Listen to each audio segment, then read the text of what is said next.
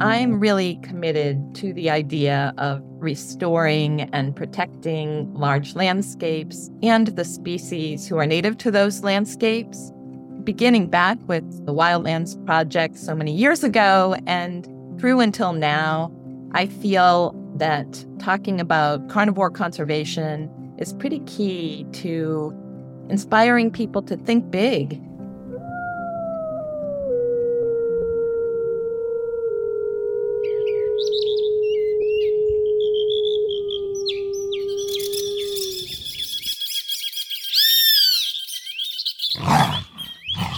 You're listening to the Rewilding Earth podcast.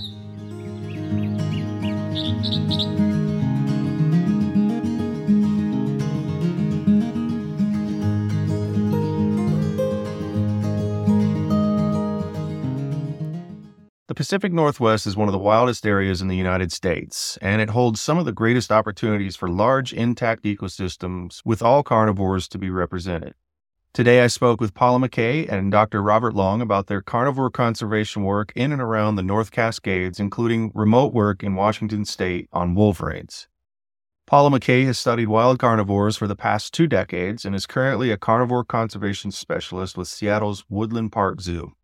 Dr. Robert Long is a senior conservation scientist at Woodland Park Zoo and director of its Living Northwest program. His primary responsibilities include coordinating carnivore research and conservation projects in the Northwest. Welcome to the Rewilding Earth podcast. Thank, Thank you, Jack. It's great to be here. We're big fans. I'm big fans of you too. I've been reading up on your work. So let's start at the top with a little bit of background. Yeah, I can start. Um, I am a senior conservation scientist at Woodland Park Zoo, and I also direct our Living Northwest suite of conservation programs, which are basically projects focused here in the Pacific Northwest. My background is in conservation science. I did degrees in California, Maine, and Vermont, and have worked on both coasts in a number of different conservation and science focused topics, ranging from carnivores to road ecology to connectivity science. I wanted to add because Robert mentioned New England. Interestingly, especially because we're talking with Rewilding Earth and the Rewilding Institute, both of our histories in conservation actually trace back pretty strongly to what was originally called, of course, the Wildlands Project. And the work that Michael Soule, Reed Noss, Dave Foreman, and so many others brought to the fore in conservation was incredibly inspirational for both Robert and I in our current work, especially our focus on carnivores. When you think about it, that's a big body of work, a large portion of life focused on what you love. How would you guys characterize your work with carnivores? Speaking for myself, rewilding has been such an important theme through much of my career. I'm really committed to the idea of restoring and protecting large landscapes and the species who are native to those landscapes, beginning back with the Wildlands Project so many years ago and through until now. I feel that talking about carnivore conservation is pretty key to inspiring people to think big, to think about big landscapes, to think about the importance of connecting landscapes so that animals are able to move through them without persecution. And also to inspiring people to think about tolerance, what it means to tolerate other beings. And perhaps no other species more than carnivores test our capacity to do that. And I also feel like in addition to good science, we need solid writing and communications to help spark empathy and compassion for carnivores. And that's why I'm also committed to doing some creative writing beyond the science that I work in. When I first came out of my undergraduate degree, I was heavily focused on science, but it was really wildlife management, which was what a lot of the programs were then and how we looked at wildlife and, uh, and conservation was obviously a subset of that, but I was heading in that direction. And it was, as Paula mentioned, the Wildlands Project back in 1992 that first sparked my interest in melding pretty strict wildlife management ideas with larger scale conservation in terms of connectivity among large landscapes and restore populations, especially carnivore populations that had been extirpated. So I think that played a really deep role in the directions that I went. The other overlying theme is the idea of non invasive research on wildlife. And that, when I say non invasive, essentially not capturing or putting hands on animals, but ways to study animals and especially carnivores in the case of Paula and I that doesn't involve capture. It involves using approaches like camera traps or remote cameras, tracking, DNA sampling. So, ways to get at how do you assess distributions, health of populations, movement without actually capturing animals. So, that's an overlay that that came in the early 2000s for Paula and I as we were working on some other projects. And now it's the core part of the methods that we use. So, no, no tranquilizer darts from helicopters of field mice. That's out. and that, that's not to say that we don't recognize the important role that, for example, telemetry collars have played and can potentially still play in studying certain species, looking at certain objectives. But speaking for myself, I feel like we really need to present solid arguments if we want to pursue those approaches at this point, because there is so much that we can learn from non invasive research. And we know that is less stressful for the animals involved, as well as for the biologists involved, who are also put at risk when you're collaring large animals. I'm really used to seeing a wolf with a collar. And I understand the argument has always been it's a wide ranging species. It's the only way we could know those kinds of things. And I'm probably picking a species that's way off your list in the non invasive category, but only to build the story as to what kinds of species can you do this more readily with. Draw that picture for us. Yeah, I think it really comes back to what the objective is that you're trying to get at? What's the question you're trying to answer? Or what are you trying to do with the method you're using? Really, you can use non invasive methods with any species. There are people developing camera traps for insects at this point. So it's not the species, it's the question. And there are certain questions that are very difficult to answer without having a collar or a transmitter on an animal.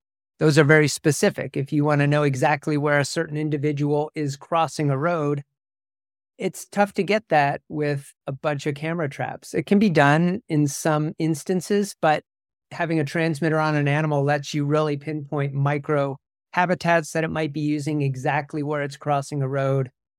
Non invasive methods oftentimes are more inexpensive for the number of data points that you can get. So you can put out a, many camera traps if you're looking at the distribution of a wolf population, for example, and get a good, good sense of what types of areas, what the general region that's being used by wolves, just with non invasive methods. You don't really need a collar for that. Whereas if you're trying to track a particular wolf populate a wolf family group, sometimes called a pack, you might want to put a collar on one of those animals and that will give you a real-time assessment of where that that individual and therefore that family group likely is. And I might give another example of how these methods can work synergistically. One of the species that we focus on pretty extensively in the North Cascades is the wolverine. Wolverines were considered extirpated from the North Cascades for about a century and started to show up in what seemed like a little bit more consistent numbers in the mid 1990s, our colleagues with the Forest Service began a telemetry based study of wolverines in the mid 2000s. And that was a 10 year study and basically helped put wolverines back on the map in this region. There were 10 wolverines who wore collars. They were able to collect incredible information about how these animals were moving through the landscape and also just to show that these animals were there.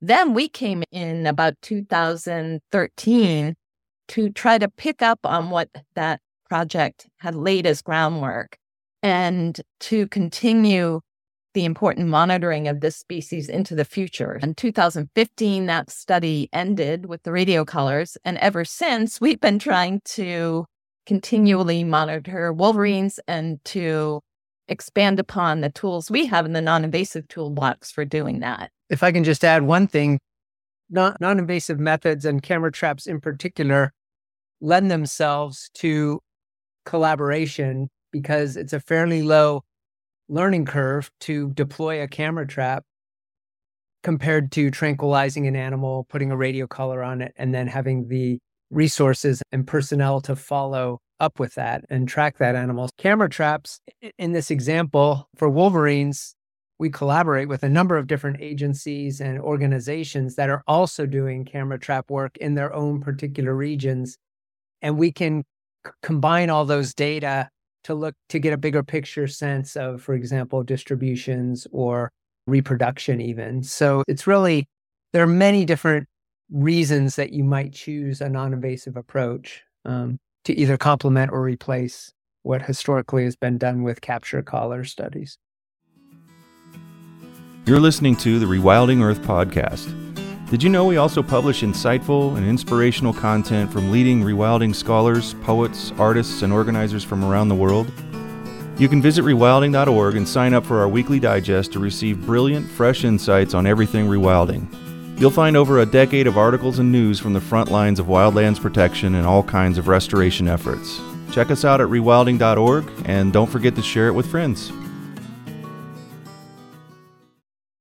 Jack, going back to your initial question about seeing a wolf with a radio collar, I wanted to comment a little bit on that. And again, I want to begin by emphasizing that we have many colleagues who have done really important research with collars. In fact, Robert, back in graduate school, was using collars. This isn't a judgment on the importance of the work that has occurred or the people who have done it. But there is a feeling for me when I see an animal with a radio collar that is uncomfortable. And the best that I can uh, get at with that is that somehow it seems to undermine that animal's sense of self determination or agency. It's basically a feeling of now that animal belongs to us and not to him or herself.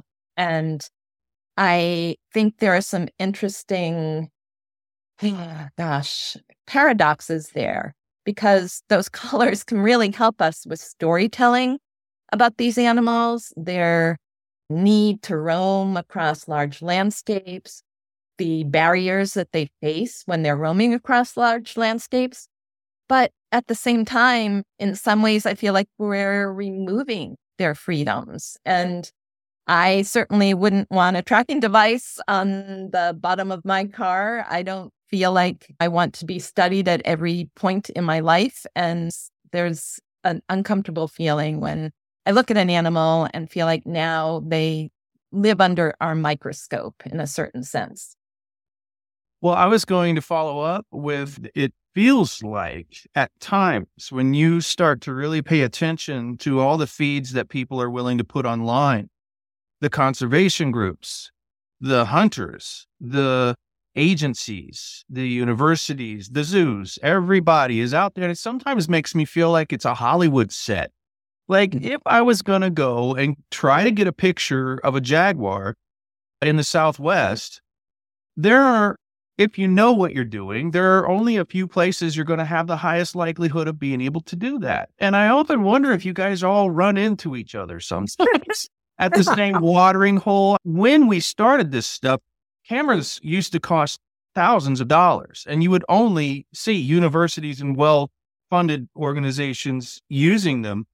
And now they're so cheap, feels like it could be getting congested out there and invasive for the particular animals that we're so eagerly trying to capture. Is that the case? Am I overstating? I think you're getting at some pretty important and complicated questions. I recently was writing about this a bit for myself and in the context of the memoir I'm working on. And the way that I'll paraphrase myself, but I like to feel like camera traps are the eyes of science when the animals have the wilderness to themselves. So it feels quite different to me to have cameras capturing animals when they're just going about their business and they happen to pass by, or perhaps they're attracted to a subtle scent that we put out there.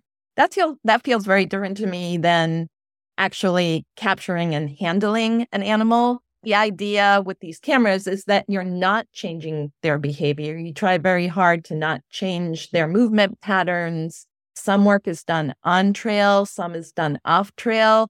But in general, you're trying to just have a little snapshot of what life in the wild is like for these animals. And then the objectives of the particular study come into play. Yeah, we've veered into an interesting philosophical discussion that could take a whole hour in its own right. To your specific question, there's a lot of land out there, and cameras take up a tiny amount of space, and you're only at the camera for a brief period of time. So, in terms of literally running into people in the field, it usually doesn't happen.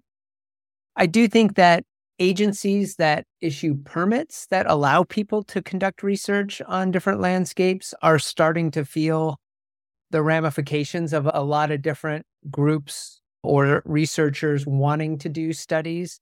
So we hear a lot from agencies that we need to start working together a little more to submit research proposals. And we have done that. One of the things that Paula and I really focus on here in Washington is a collaborative group of Wolverine researchers. So we get together every two months or so and make sure that we're talking about who's doing what where and when possible can we collaborate on permit applications and things like that. I think the other thing to take into account, and it is something that we think about and talk about, is how the intersection with communities and cameras can happen, especially in some of the landscapes where we're doing research on urban species that live in urban parks. And there's been a pretty broad, diverse, and open discussion about how to ensure that communities still feel safe with that many cameras out there. Now, I will say that our society is pretty camera heavy at this point, and we've all gotten used to traffic cameras and street corner cameras and security cameras outside of most storefronts. So it's it's an interesting discussion and I think it's going to evolve and there are a lot of people thinking hard about it. I tend to come down similar to where Paula basically just described and that is that if we're doing something with cameras on behalf of conservation and species and trying to learn more about how we best protect systems, then I think that's a good thing. And I think if people can get their heads around that, they tend to be supportive as well. The fact is that deploying cameras in wild places takes an incredible amount of effort. Putting a camera on a tree, mm-hmm. easy, but getting into the heart, for example, of the North Cascades wilderness is not easy. And the places where you tend to see more cameras tend to be the easy access places where we're studying, for example, wolverines. Nobody's passing by our cameras. We're miles, if not days, out into the wilderness. It can be, we leave our cameras out there for a year. We have an automated scent dispenser that helps us do that so that we don't have to go back to them. And it can be days or even months before an animal even passes by, a non human animal even passes by the cameras. So it really does vary with, with what study you're working on. I also wanted to say that in addition to documenting the presence of certain animals, cameras have really been helpful in helping us affirm that there is a given species that isn't in the system we were part of the grizzly bear survey team that used hair snagging stations, barbed wire corrals to try to collect hair samples from bears in the North Cascades. And despite the fact that there were hundreds and hundreds of these stations put out in the wilderness with remote cameras, we collected nothing but black bear samples. In addition, wow. there there hasn't been a grizzly bear confirmed in the North Cascades wilderness since 1996 by any means, including the many cameras that have been distributed as part of any study. So all of that information was a key part of why the U.S. Fish and Wildlife Service and North Cascades National Park have now been moving forward in trying to advance the reintroduction of grizzly bears in the North Cascades. We know that there are none in this system on the U.S. side of the border. Yeah, we had to do that in the Southwest with the before the wolf reintroduction really started was go make sure there aren't any. Under the right. Endangered Species Act, you have to absolutely do all the checks. And it was the four direction howling surveys and, and, and all the other things that had to happen, including taking phone calls from people in the areas that were being studied. And boy, did you hear an awful lot of stuff about sure. they were almost all convinced that there were thousands of wolves already in the southwest and they were seeing coyotes and reporting them cats Yes. I would not believe what maybe you would. Maybe you guys have manned the yeah, phones. we would. yes, we would for sure. And it does get complicated with bears in particular because of course we have black bears that have brown coats and many people spotting black bears up on steep slopes where from a distance you could easily think that might be a grizzly bear. Yes, the agencies who are responsible for this process have had a very difficult job in, in trying to make sure that people understand that, yes, they did see an animal, they saw a bear, but that wasn't a grizzly bear. I wanted to also get to the communications part of all of this. It feels to me, from my vantage point, that it's the storytelling part of the result of the science, the result of the studies, very careful, meticulous, entertaining storytelling resulting from all of this work is what you need to get the support from the public. And I really love to run into rewilding communicators. Talk a little bit about why you feel that's so important and maybe a couple of stories where it's come into play in a very big way for you. Yeah, I very much agree that storytelling is absolutely key to moving people around conservation. There have been many people who have looked at that topic. And we know that science alone isn't enough to shift people's values or to make them act on behalf of a given species. On one hand, we need really solid science to under- understand what the needs of other species are and how we can improve their chances for success in the landscape. But I also feel like imaginative empathy is really key there's nothing like trying to imagine what it's like for a female wolverine to give birth and to raise her young in a mountain landscape, or to imagine what it's like to be a wolf who encounters livestock in a public lands grazing situation. To start to think about, wow, these animals are just out there trying to make a living just like we are. And it's up to us to be tolerant and understanding of their needs, as well as to recognize that we have our own needs and we all have to learn how to coexist with these animals. So I feel like writing takes the science and everything else we know about other species to a different level and enhances our ability to connect with these animals. And for my part, I went into this whole, into my career from a science angle and a nature angle. And it was to my chagrin that I realized that science wasn't all we needed to change hearts and minds around conserving nature. So it's been a pretty big re reorganization of how I approach what I do. In fact, I was part of a workshop a number of years ago that really was taking scientists and giving them this real in depth, basically teaching them how to be science communicators or how to be better science communicators. Because Paula said, we realize science alone isn't changing things. And we all know that now. So it's really been a, an interesting shift in my career because we're still trying to do good science and think about data and statistics and uh, questions that we can answer and hypotheses, but then really taking that and shifting it to a package that we can talk to the public or have a conversation with the public about has been a real the real challenge. So it's important. I you were asking about an example. I think I would go back a little bit in time here and talk about a book that was really influential for me, and that was Peter Matthiessen's The Snow Leopard. I think that's a really mm. great example of how snow, uh, storytelling was combined with science to really move people around what this species needed, what the landscapes are like where they live. And yet he never saw a snow leopard in that whole book, right? So it's like we almost felt more connected with snow leopards because he never saw one.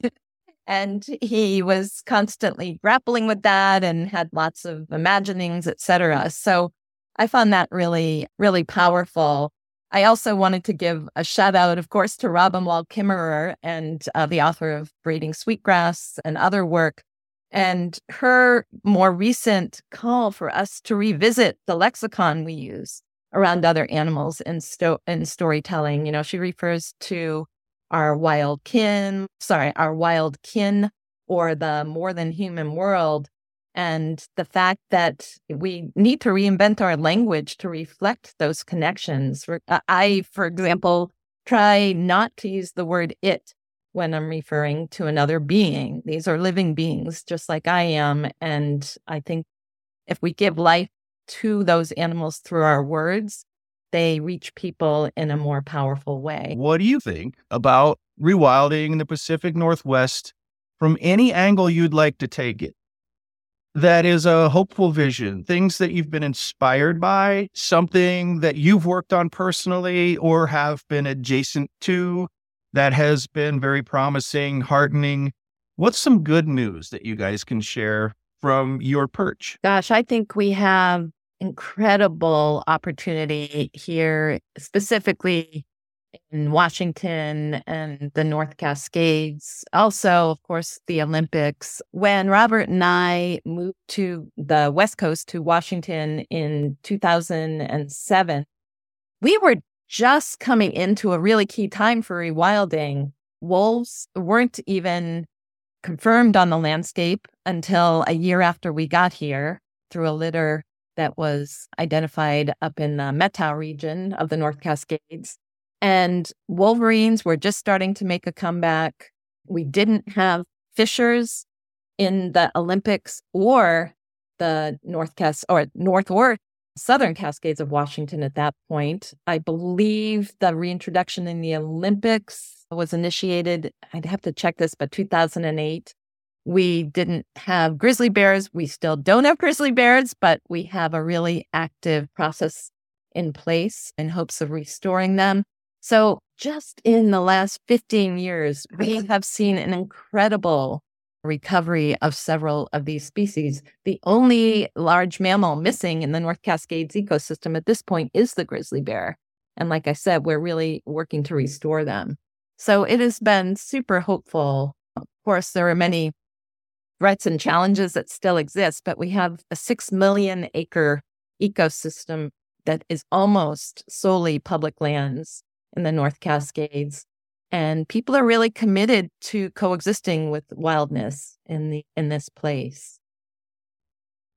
I think it's one of the most rewilded places, certainly in the lower 48. One of the most rewilded in North America, I would say, obviously, the further north you get and into Canada, it's more contiguous. But I'm really amazed and hopeful about all the conversations that are happening right now around connectivity enhancement. Even though we've got these big public land chunks, there's still concerns about connectivity and um, backcountry recreation and what the effects will be there. So there's quite a bit of action being taken and engagement and I guess that's what I'll end on is it's one of the I would say that I'm really hopeful and amazed with the engagement that's now happening more and more, I think, with indigenous communities and communities, First Nations communities north of the border who have been here for millennia and are we're seeing a lot more collaboration and engagement among agencies and indigenous communities we're collaborating and working closely with quite a few tribes and nations here in the US side of the border around carnivore monitoring and conservation. And I think that's I think that's an important part of the whole rewilding con- conversation. I think it's often framed as controversial or um, in opposing viewpoints when it comes to rewilding or wilderness and indigenous communities. But I think what we're seeing here is it doesn't have to be. Yeah. All right. One last thing. What are you guys reading right now? What's the book that you have open on your lap when you take a break tonight? I am currently reading Eat, Poop, Die by an old friend of mine, author and scientist Joe Roman, who's not only an expert in whales and marine mammals, but has a deep curiosity about the ways in which those animals and and we interact with our environment. Eat Poop Die is a really interesting and fun read. I'm also reading Ben Goldfarb's book Crossings about road ecology. And I could name five others that I've been trying to get to on my shelf, but I haven't done so yet.